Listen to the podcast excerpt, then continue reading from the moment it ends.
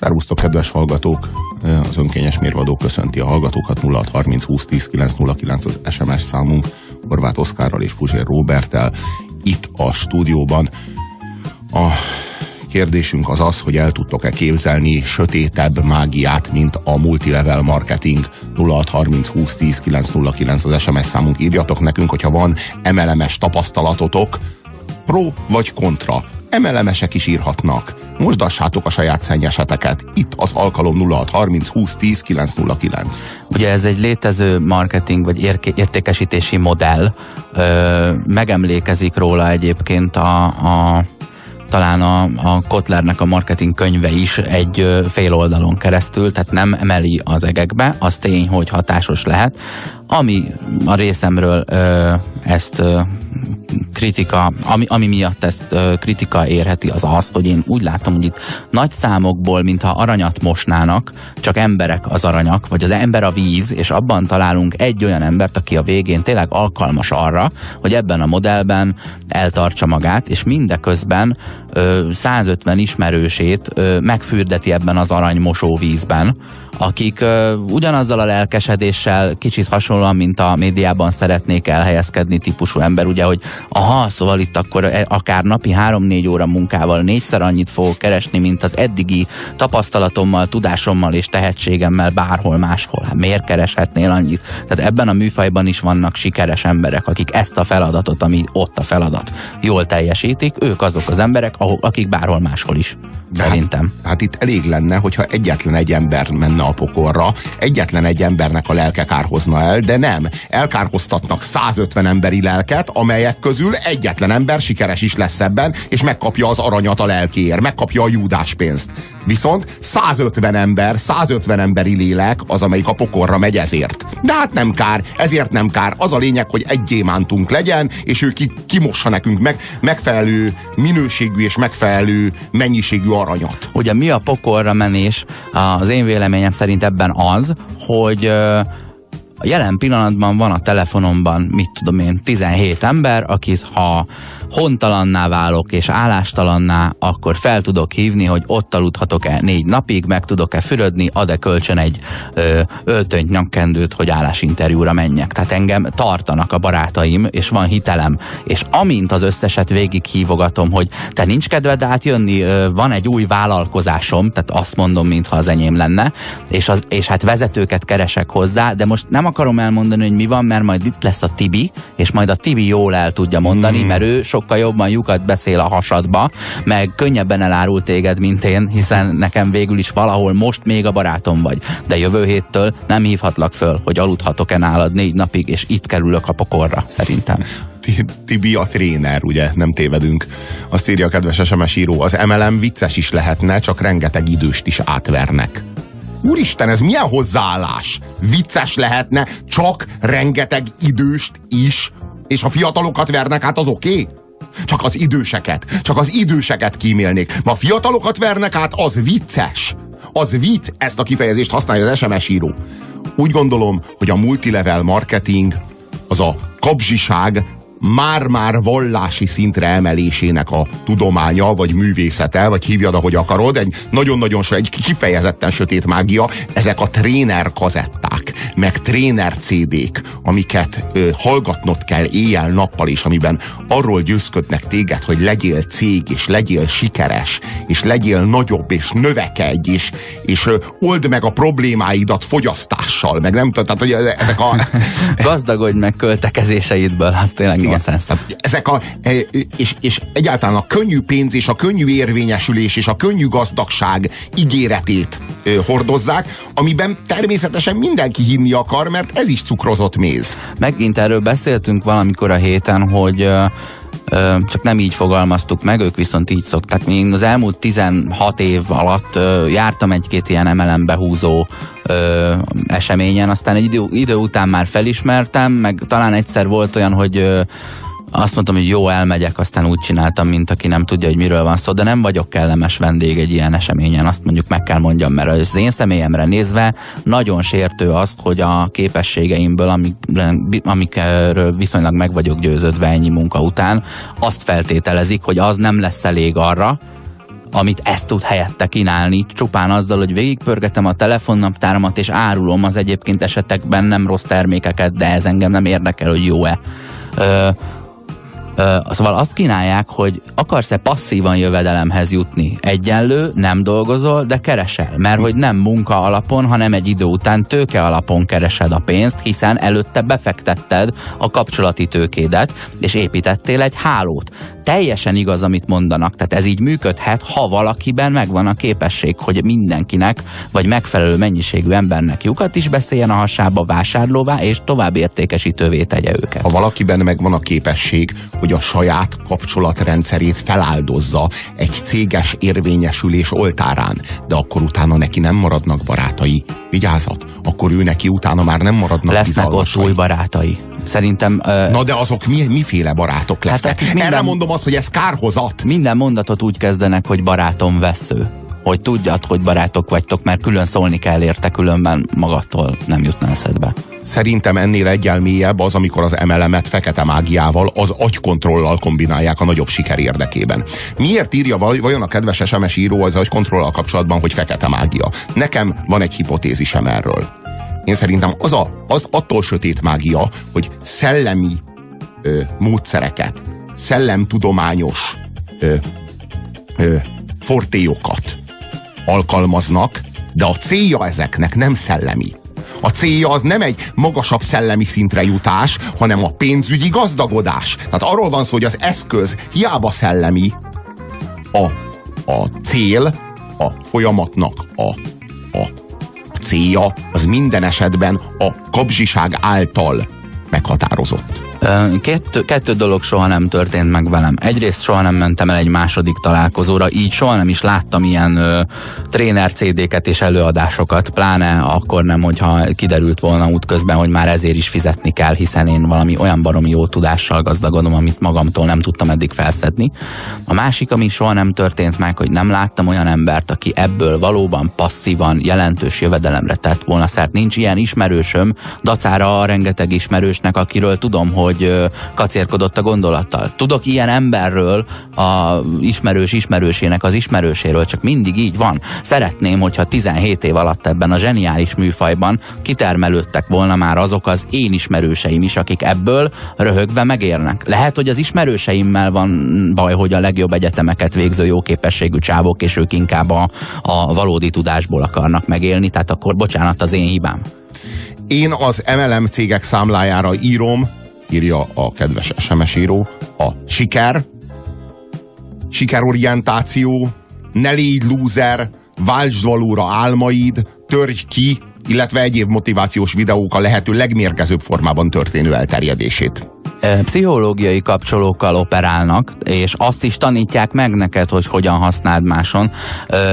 Félve merem megjegyezni, hogy, hogy szerintem egyébként a, a szientológia beszerveződése is valami hasonlóval operál, csak ott talán nem véletlen, hogy a, a pszichiáter és pszichológus szakmák a, a fő ellenségkép, hiszen akkor, ha ott utána olvasnál olyasminek, akkor rájönnél, hogy jé, hát velem is ez történik. Sőt, az az igazság, hogy a szientológusok azok általában a, azokat a deklasszálódott, társadalom perifériájára sodródott, a szociális hálóból kihullott, vagy éppen kihullani látszó embereket fogdossák össze, őket hálózzák be, akiket, amiben nagy konkurenciájuk nekik a pszichiátriák, meg a, meg a pszichológusok. Tehát itt arról van szó, hogy ezek az emberek fordulhatnak szakemberhez, pszichológushoz, vagy, vagy ideggyógyászhoz, fordulhatnak szientológia felé, a dianetika irányába is.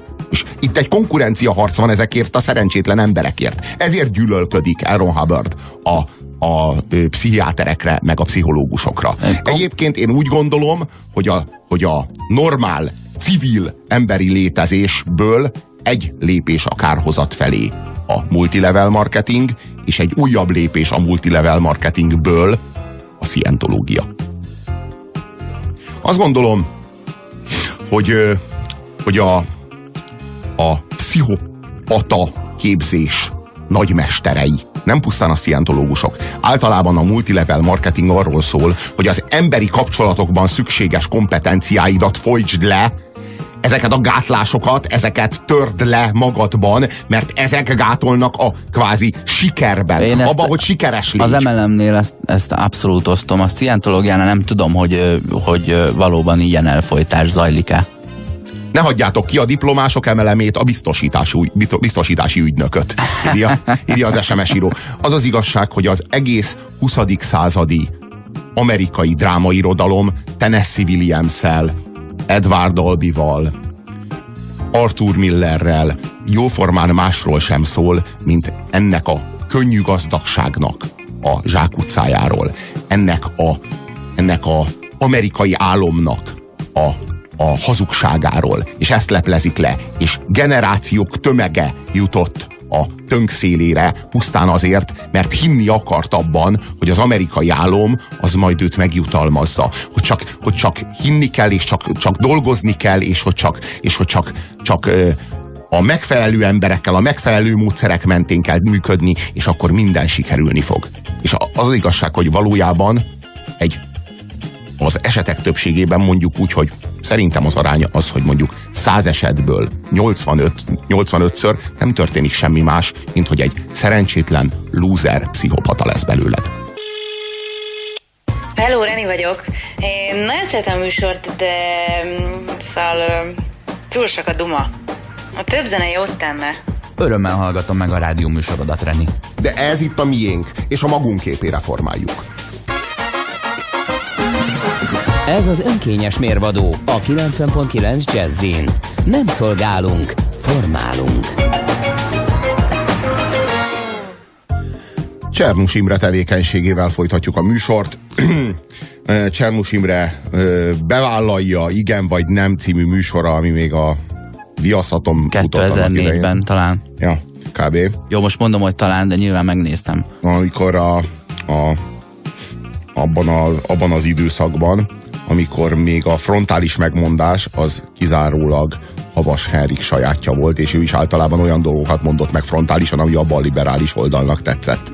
És akkor jött Csernus Imre a semmiből, akit korá- korábban már volt egy dokumentumfilm, ahol Funk doktor ellenlábasa volt a heroinisták lehozásában. Ugye Csernus Imrének ez a szakterülete, tehát valójában ez az, amiben ő jó, heroinistákat szétalázni, gyalázni, az egójukat lebontani a sárga földig, hogy onnan majd aztán fel lehessen építeni. Tudjuk jól, hogy egy heroinistának az egész élete hazugság. A heroinista az abban él, hogy ő na még egy utolsó szúrás. Na még egy utolsó szúrás, és utána végleg egyszer és mindenkorra lerakom a tűt, csak még egyet hadd szúrjak.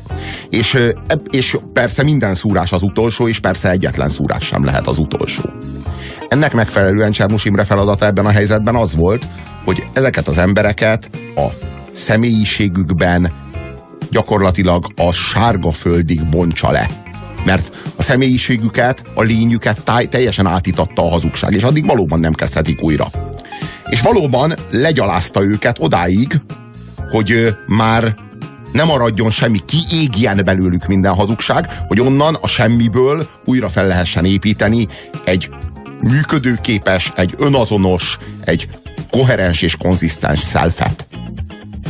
Csak hogy Csernus Imrének annyira megtetszett a nyilvánosság, és annyira megízlett neki a, a népszerűség, hogy elkezdett a viaszat képernyőjén házalni ezzel a módszerével, csak hogy már nem heroinus, heroinistákon gyakorolva azt, hanem mindenféle elvált asszony, ott hagyta őt a férje másfél évvel ezelőtt, és azóta depressziós mondjuk, és ugyanezzel a módszerrel, tehát ezzel a lealázós, legyalázós módszerrel feltüntetve ezt a környezete felé, meg a úgy általában az ország népe felé, mint pszichoanalízis. Tehát, hogy ez kvázi pszichoanalízis, holott legalábbis az én véleményem szerint ez távolabb nem is állhatna a pszichoanalízis. ennek mi a jogi vonzata? Tehát hogy nyilván, hogyha ez valóban egy ilyen ö, pszichológus-páciens kapcsolat, akkor ott, ott, ott van egy titoktartási kötelezettség? Tehát ha már ez tévéműsor, akkor, való, akkor ők sem gondolhatják komolyan, hogy ez ugyanaz, hanem ez egy tartalmas és érdek, egy-két érdekes konklúzióval járó beszélgetés. Miért ne lehetne ugyanaz? Pszichoanalízist is lehet ö, leadni a tévében, hogyha a páciens és az orvos ebbe, ehhez hozzájárul. Aha. Tehát a, a terapeuta jóvá hagyja, ha a páciens jóvá hagyja, akkor az lehet nyilvános. Ezek, ez egy ilyen szituáció. Nem a tévé közvetítés miatt nem volt ez, nem volt ez pszichoter, rendes pszichoterápia, hanem azért, mert Csernus Imre ezt a helyzetet semmi más, nem másra használta, mint hogy a saját ö, frontális ö, agresszióját egy új forradalmi pszichoterápiás módszernek tüntesse Aha, fel. Tehát nem az történik mondjuk, hogy minden egyénhez viszonyulva az ő stílusában és a sztoriához alkalmazkodva hozok valamilyen szerepet, ami segít ö, kihozni belőle a felismeréseket, hanem ö, mindig, mindig ugyanazzal a fegyverrel jövök, Pontosan. mert az az újdonság. Szá Látványos a, volt egyébként. Szállítom a csernusságot, Aha. és valóban rengeteg olyan ö, páciens van, rengeteg olyan általában nő, akivel az apja annak idején nagyon keményen bánt. Leüvöltötte a fejét állandóan, szarba se vette, lehordta mindennek, ö, alázta, gyalázta napi szinten. Most ezek a nők felnőtt fejjel csak egy ilyen attitűdű férfitől fogadják el a segítséget, mert bárhogy máshogy viszonyulsz hozzá, empátiával, gyengéden, figyelemmel, segítő szándékkal, ő azt fogja érezni, hogy nem úgy bánsz vele, ahogyan ő azt megérdemli. Ő azt fogja érezni, hogy te nem, nem a helyén kezeled őt, nem ismered őt. És ne, nem azt úgy... várja el, amit az apjától kapott. Aha, aha. És a Csernus ezzel a műsorral felépített saját magának egy nagyon jól menő egzisztenciát, ezzel a műsorral felépített magának egy pacientúrát ilyen nőkből, akik ezt várják el. De akkor kvázi az apjuk azt várják el, hogy a terapeuta... Meg. Hát a megfelelőt találták meg, ők. hogy elfogadják tőle a segítséget, de nem a megfelelőt találták meg, hogy a segítséget is tudjon nyújtani nekik. Tehát, hogy ő, valóban, hogyha a Csernus képes lenne arra, vagy hajlandó lenne arra, hogy ezeknek az embereknek a problémáit egyáltalán csak meghallgassa, talán tudna nekik segíteni. Nekem úgy tűnik, hogy azt hallgatja, illetve hadd kérdezzem meg, hogy ha ő egy fegyverrel lő, ö, nem mindegy az, hogy a más beteghez más szerepet hoz, vagy ő ugyanazt a szerepet hozza, de azt a beteget találja meg, akihez az való, és a végén az lesz a pácienset. A végén ugyanúgy ö, szinkronba állhat a, a terápia jellege és az ember, aki egy bizonyos terápia típust ö, igényel. Hát a Csernus úgy van vele, hogy akinek az önérzete nem bírja el, hogy ő lealázza, az majd elmegy máshova. Tehát ő így áll hozzá de, ez a dologhoz. De... Csak hogy ez ne, nem ezt hívják pszichoterápiának. Én tudom, hogy miről beszélek, mert hogy én Hát olyan három évvel ezelőtt elég súlyos neurózisban voltam. Generálszorongásom volt. És az egyik barátomnak a tanácsára elmentem a Csernushoz. Bár sejtettem, hogy mire számítsak, de úgy voltam vele, hogy az igazán bajban lévő ember számára luxus az, hogy, az, hogy ő válogasson a terapeuták között, vagy inkább úgy fogalmaznék, hogy a válogatás az az egészséges ember luxusa. De mi van, ha te nem egy ilyen típusú nő vagy, hanem egy másmilyen típusú nő? Hát én azt gondolom, hogy az, ember, hogy mondjam, az embereknek a többsége és a civil, civil embereknek a többsége az azért, az azért nem olyan. Tehát nem olyan, hogy szereti, hogyha alázzák, gyalázzak. Mindegy, elmentem a Csernushoz, egyetlen egy alkalommal irdatlan pénzt fizettem, tehát a, a, a, a pszichoterapeuták legdrágábbika, azt így kimerem jelenteni, és pontosan azt kaptam, amit vártam meg sem hallgatta a sztorimat. Tehát végig sem hallgatta a sztorimat, elkezdtem mesélni, de nem volt türelme végighallgatni, hogy, hogy mi az én problémám. Még mielőtt elmeséled, hogy a harmadik, negyedik bevezető mondatban, ahol még el se jutottatok gyakorlatilag a, a Kurtafarku Malac túr bevezető rész végéig, már valamilyen ellentmondást látott abban, ahogy mesélsz, és gondolom azt már elkezdte kielemezni, pedig még el, ott se vagyunk. Egy sztoriban voltam abban, hogy elmondjam, hogy mi a problémám, és hogy hol tartok vele. De ő, na ahelyett, hogy ezt végighallgatta volna, azon nyomban leüvöltötte a fejem, és ö, folyamatosan ezt az ilyen dominanciát nyomja. Tehát ő folyamatosan erőből és tekintélyből szól le téged. Tehát fontos, hogy föntről le.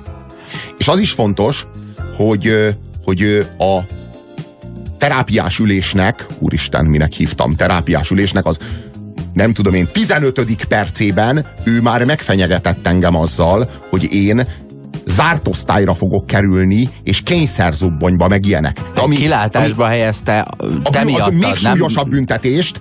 Egy oly... nem, nem, nem, feltétlenül, nem feltétlenül fenyegetés, hanem egy rossz jövőkép felvázolása. Tehát ne, de jó, nem, de nem kell a közreműködésre hozzá. Igen, igen, de, de, de kényszerzubbonyt, meg gumiszobát, meg zárt osztályt ne vizionáljunk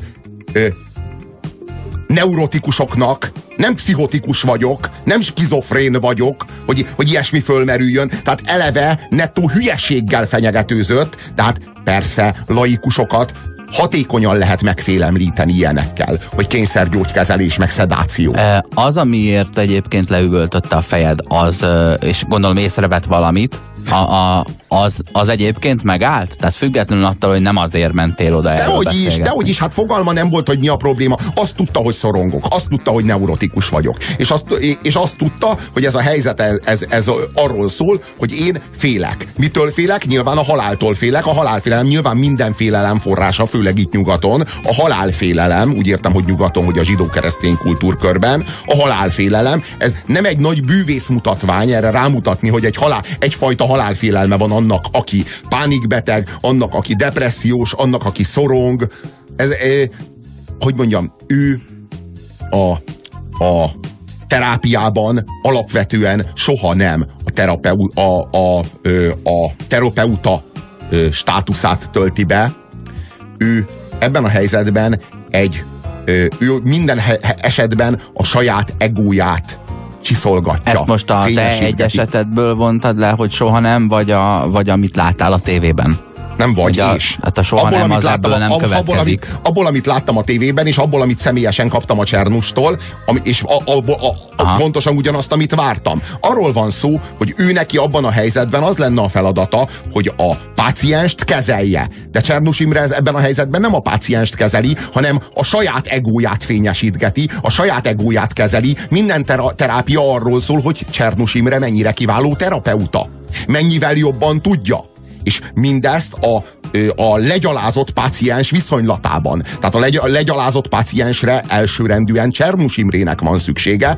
Talán azért, ez persze csak egy feltételezés a részemről, mert a heroin utáni világ az nem olyan, mint a heroin. Az egy, az egy kiüresedett, kiszikkadt, kiszáradt világ, amiben nagyon nehéz, nehezen érzi magát komfortosan az ember. Úgy tűnik, hogy emberhússal és vérrel kell táplálkozni a nap, mint nap hogy valamennyi ö, valamennyi ö, komfortérzetet elsajátítson. Valamennyi, vala, valamennyire harmonikus állapotba juttassa magát. Én nem tudom. Nem tudom igazából mi az oka ennek. Lehet, hogy ez a posztheroinos státusz, lehetséges, hogy nem ez, lehet, hogy egyszerűen csak inhumánus a csávó.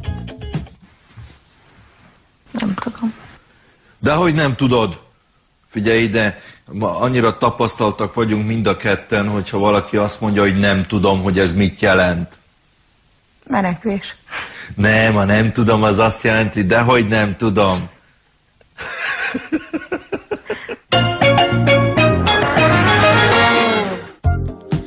Nos, mit, mit, mit hallottunk most itt?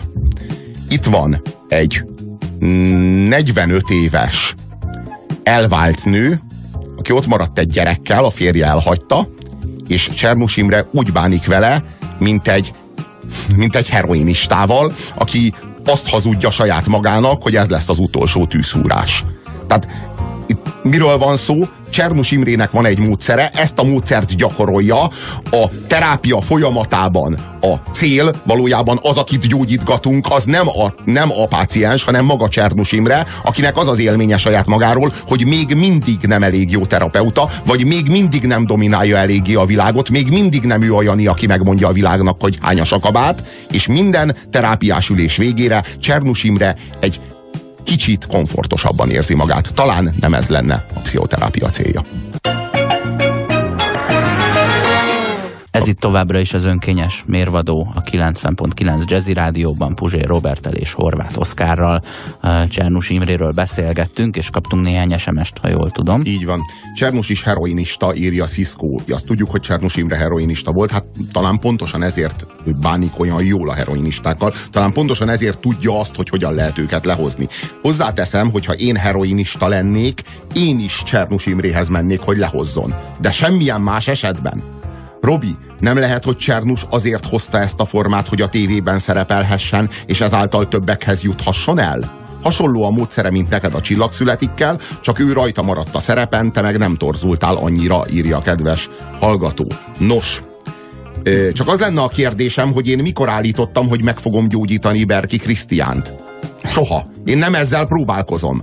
A másik pedig az, hogy értem, Csernusnak az volt a célja, hogy a tévében szerepelhessen, hogy többekhez jusson el. De vajon mit juttasson el többekhez? Tehát a, azon kívül, hogy Csernus Imrét, aki üvöltözik az elvált asszonynal. De ezen kívül mit? Tehát mi az a tudás, mi az az információ, mi az az ügy, amit Csernus Imre eljuttat az emberekhez, a, a, ami, aminek keretében hát a szükséges rossz, az, az a nyilaszatos tévézés volt, de valójában van egy nemesebb, nagyobb ügy, ami Csernus Imre így hordoz. De ez mi lenne? Vajon mi lenne az, hogy erőszakoljuk le azokat, akik bajban vannak? Azokat, akik elesettek és segítségért fordulnak hozzánk? Vagy mi? Ha már a hallgató feldobta azt, hogy hasonlóságot lát Beszéljünk, és Csármus között? Igen, beszéljünk Gordon Ramsayről, aki e, azt hiszem, hogy a televízióban 2005-ben tűnt föl, és, és ő aztán egy igazi ilyen, ő is egy ilyen ordítozós típus. De ha meg nem sértelek, Robi, e, te is egy leordítozós típus vagy, de attól függ, hogy mi a téma, e, nem is a témával, hanem a beszélgető társaiddal régen hallgattalak a rádióban, most nem tudlak hallgatni, mert épp nem érek rá, e, de azt éreztem, hogy ha valaki hülyeséget mondott, akkor azonnal visszazavartad az olba, ahonnan jött. Tehát, hogy másszál vissza a, a keltetőbe, vagy nem tudom. É, na most a, a, a Gordon Ramsay ö, szakács, séf, és ezzel kapcsolatos műsorok tömkelege kapcsolódik a nevéhez, nem mellesleg ö, számtalan Michelin csillag, amit most vagy megtapsolunk, vagy nem, de tény, hogy a, a finnyás és nehezen értékelő étterem kritikus is azt mondja, hogy itt megemeli a kalapját, és még neki is sikerült megfelelned, akár három csillaggal ugyanabban az étteremben. Azt mondom, hogy 93 óta séf, és 98-ban lett először saját étterme, és egyszer csak a tévében találta magát, és nagyon szórakoztató a figura, mert egyszerűen csak a tökéleteset tudja elfogadni, ami szerinte tökéletes. Tehát ami nem megfelelő és egyébként könnyű lett volna odafigyelni, az egy olyan szintű letarolást kap az ő részéről, hogy te még a cipődet sem tudod bekötni. 60 másodperccel ezelőtt volt szó arról, hogy 180 fokra állítsd a sütőt. Szerinted a 210 az 180? És akkor már egy matematika órán érzed magad, és így mész össze. De hogy az a szép benne, hogy a fickónak folyamatosan igaza van, az, hogy ő egy plusz stresszt ö, hozott létre, az azért nem baj, mert lesz olyan plusz stressz abban a munkaszituációban élesben később, és amit a végén eredményként letesz az asztalra az étel, amit alkotnak, az rendben van. Most a kérdés az, hogy ebből az ordítozós kategóriából vajon a Gordon Ramsay az a konyhás puzsér, vagy inkább a konyhás csernus? Már ha meg nem sértelek. Ez az üvöltözés, ez ez egy nagyon nagy Vigyázz, mit mondasz. És, és hogy milyen hangnemben. Ez egy, ez egy nagyon, ez egy, ez egy, ez egy nagyon nagy kísértés. Mert a kamera, meg a mikrofon, az nagyon érzékeny az üvöltözésre. Most a szó nem szoros, hanem átvitt értelmében mondom. Tehát azt nagyon szereti a média, ha valaki sok érzelemmel dolgozik, uh-huh. ha üvöltözik. Ezért lett a Csernusból is ilyen tévés valami. Ezért lett a Puzsérból is valószínűleg ilyen tévés valami, és ezért lett a Gordon Ramsayből is ilyesmi. De az azért talán nem mindegy, hogy az az üvöltözés, az minek az érdekében zajlik. Egy két Michelin csillagos, vagy egy három Michelin csillagos minőségi elérése érdekében zajlik az üvöltözés, vagy, vagy Csernus Imre duzzadtabb és vérbőbb egója érdekében zajlik ez az üvöltözés, vagy minimális civilizációs normák betartása érdekében zajlik az üvöltözés. Én általában nem a magam ö, speciális ízlését kérem számon üvöltözve. Komolyan nem. Én a minimumokat kérem számon üvöltözve, és abban a pillanatban, hogyha már a saját kis nüanszaimnak a teljesüléséről van szó, akkor már általában leviszem a hangot. Mert nem gondolom azt, hogy az én személyes, speciális ízlésem az mindenem felül állna. De azt gondolom, hogy vannak bizonyos minimumok, mint például az, hogy a televízióban, pszichoterápia címén ne alázzunk le embereket, olyanokat, akik bajban vannak és segítségért fordultak hozzánk, ezek, ezek minimumok. Úgy gondolom, hogy ezeket érdemes érvényesíteni. Most, hogy Gordon Ramsay valóban ilyen minimumokat kér számon akkor, amikor leüvölti a fejét annak, aki 210-re rakja a sütőt 180 helyet. Nézd, ő szakmai minimumokat kér számon egy hmm. szakmai műsor sorozatban, vagy hát több műsorban. Akár amatőrökön, ahol nem csodálom, hogyha feszült mondjuk 20 év professzionális éttermi környezet után Érdekes kérdés. Én, én a te kérdésedre próbálok válaszolni, hogy a Gordon Ramsay inkább a konyhás ö, csernus, vagy inkább a konyhás puzsér. Hogyha, hogyha konyhai minimumokat kér számon, uh-huh. akkor azt gondolom, hogy inkább a konyhás puzsér. A, a csernus ugyanis nem minimumokat kér számon. A csernus az egyszerűen ö, egyszerűen dominál. Dominál erőből a, a Gordon Ramsay, az legalábbis az alapján, amit én tudok tő, róla, ami eléggé korlátozott mennyiségű információ, az alapján ő egy maximalista séf, aki egy tökéleteset akar alkotni. Most, hogy ebben mennyi a médiapóz, és mennyi ebben a valós hozzáadott szakmai érték, azt innen nagyon nehéz megítélni. Mindkettőjüknél fölmerülne részemről a kérdés, mivel nem tudom, hogy őket találta meg a képernyő, vagy ők keresték. Nyilván, ha valaki egyszer, valakire egyszer a képernyő rá, rátalál, utána utána az hiányzik neki. Megízlelte az ember húst, és így nem tudta, hogy az olyan, hogy a szereplés az hű, de jó, vagy jó érzéssel tölti el, és másnap pedig csak egy riportról volt szó, másnap megy, hogy ma, akkor ma is kérdeztek valamit? De nem tudom egyikükről se, hogy ez, ez hogy történt. Biztos, hogy nagyon vonzó. Tehát az egy valami biztos, hogyha valaki nagyon sok érzelemmel viszát nagyon kevés információt, vagy nagyon kevés közlést, az már nagyon jó eséllyel indul arra, hogy a médiában sikeres legyen. Ez itt az önkényes mérvadó Horváth Oszkárral és Puzsér Robertel 0630 20 10 909 az SMS-es számunk egy egyik kedves SMS író azt írja. Robi ugyan van, hogy esetleg kiabál, de nem más tüvölt le, hanem a beszélgetés hevében emeli fel a hangját. Na, pontosan. Mosdassuk mm. együtt a szennyesemet 0630 20 10 909. Robi legalább... Még csak egyet se értek vele. Robi legalább minőségi meglátásokat üvöltözik. Valóban írja Richard, okay. és csak egyet érteni tudok. 0630 20 10 909. Vajon miért mondta azt Woody Allen, hogy aki nem tudja csinálni, azt tanítja, aki pedig tanítani sem tudja, abból lesz a tornatanár. Ez talán nem véletlen. Más kérdés, hogy azért Woody Allen ritkán mond bármit is véletlenül, a legritkább esetben üvöltözik, és általában nagyon alapos dolgokat mond nagyon humorosan.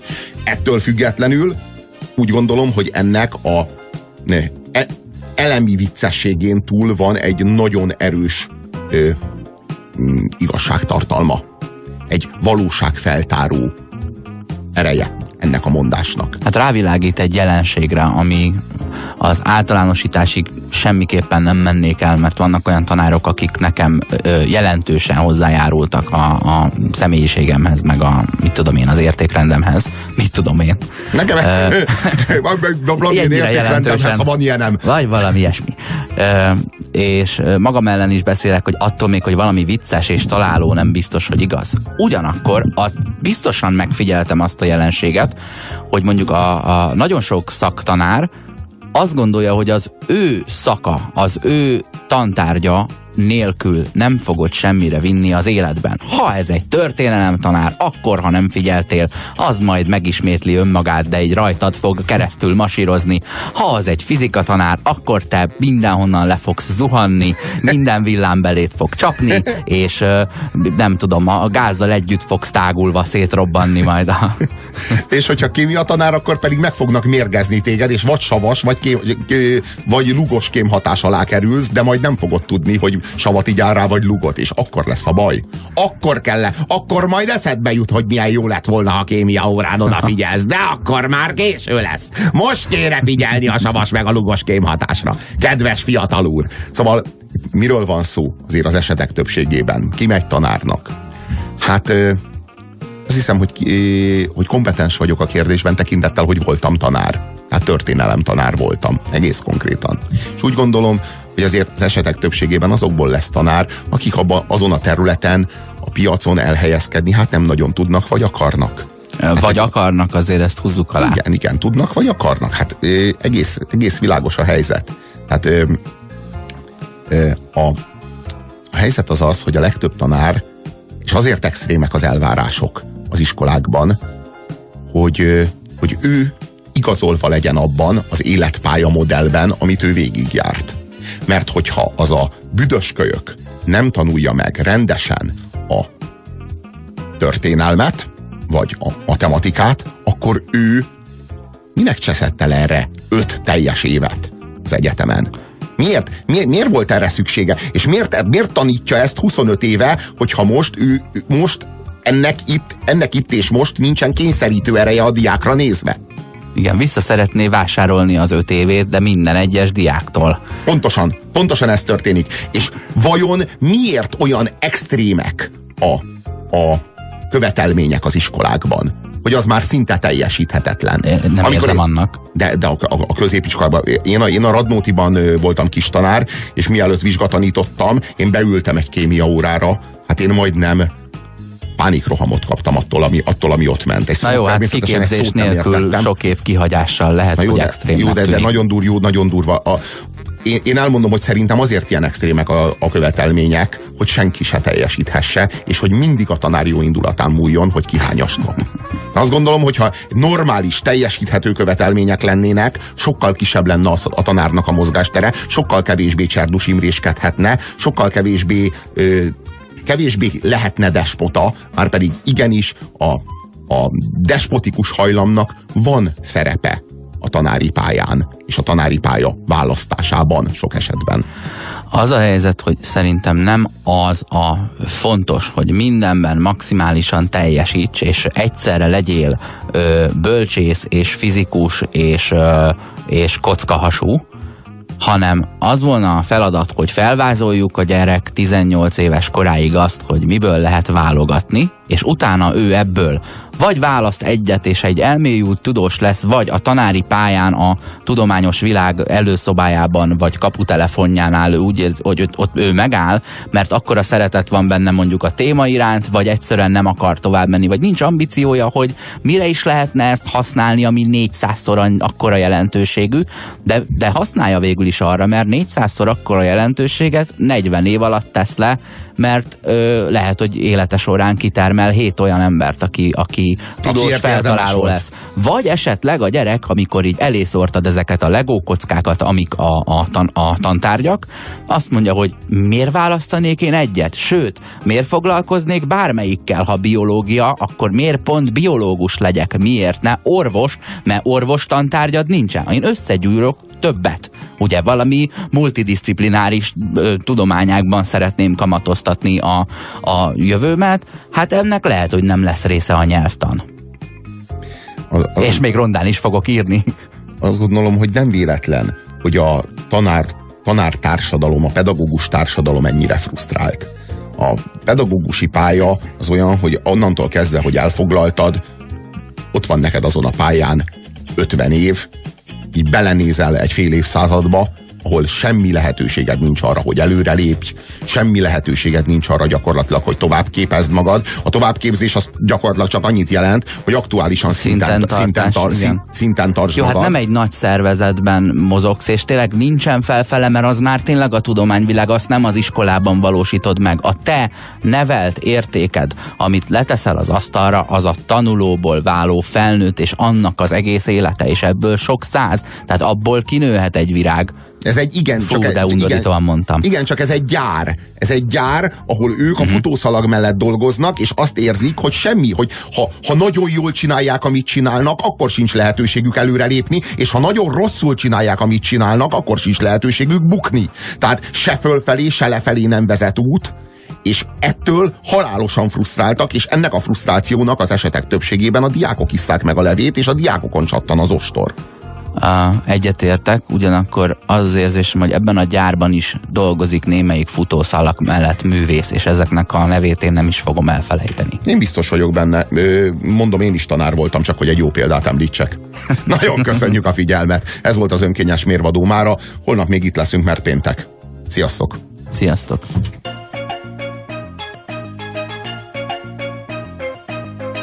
Köszönjük türelmüket! A közízlés ma is undorral tolta a tányér szélére mindazt, amit főztünk.